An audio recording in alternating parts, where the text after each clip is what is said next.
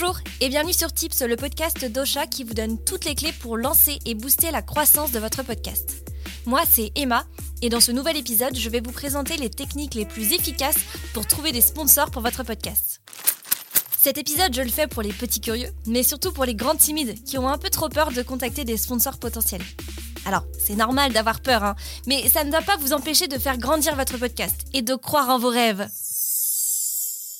La première étape, c'est de préparer un dossier de présentation de votre podcast en béton.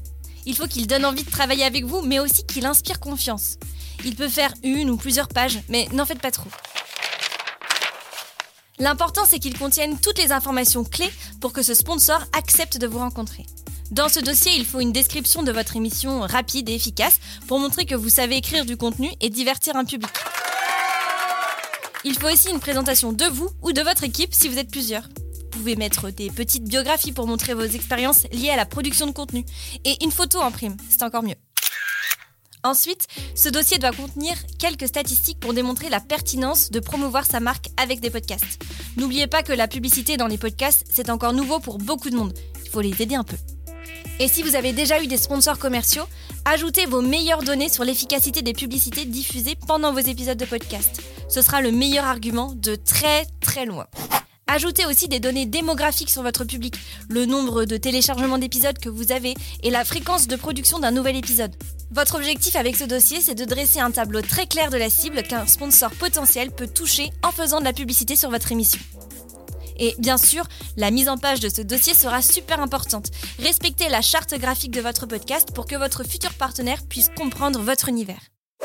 Bon, maintenant que ça c'est clair, je vais vous dire où vous pouvez trouver ces fameux sponsors. Dans le monde du podcast, vous allez vous retrouver dans trois cas de figure différents. En premier, les sponsors individuels. Vous faites vos propres recherches, vous vous présentez à l'entreprise en toquant à sa porte et vous concluez un accord avec elle. Voilà, dans la théorie c'est simple, mais dans la pratique c'est une méthode qui demande beaucoup de travail. Vous devez cibler des entreprises qui sont susceptibles de vouloir toucher votre public spécifique.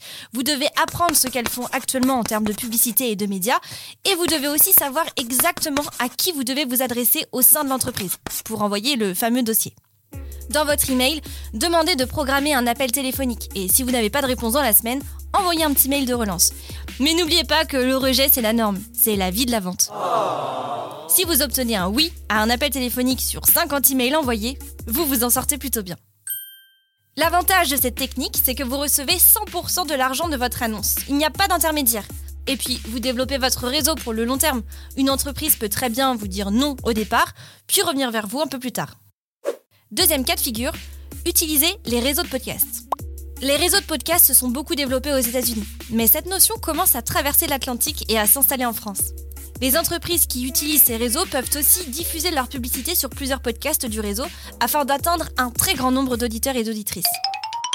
Votre travail, si vous l'acceptez, devient donc d'intégrer ce réseau, plus besoin de contacter les entreprises individuellement.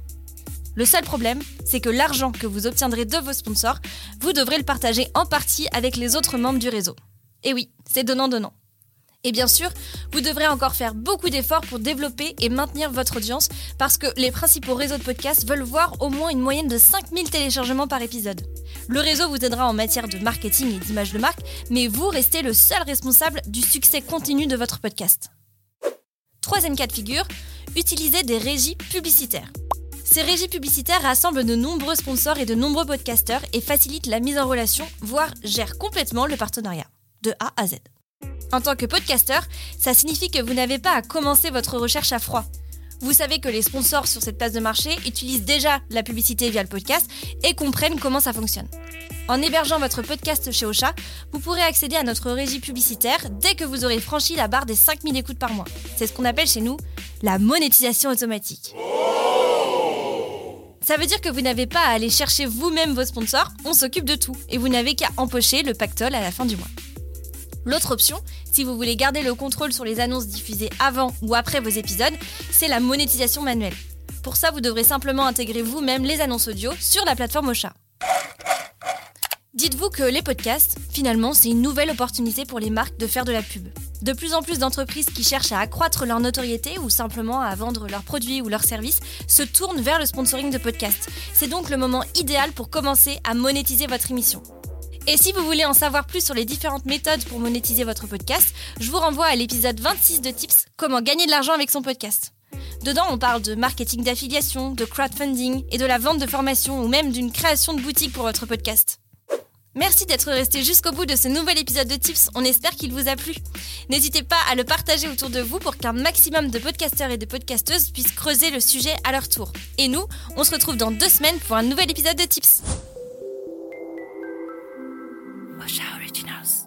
Cette émission vous a été proposée par Ocha, la première plateforme française d'hébergement et de marketing du podcast.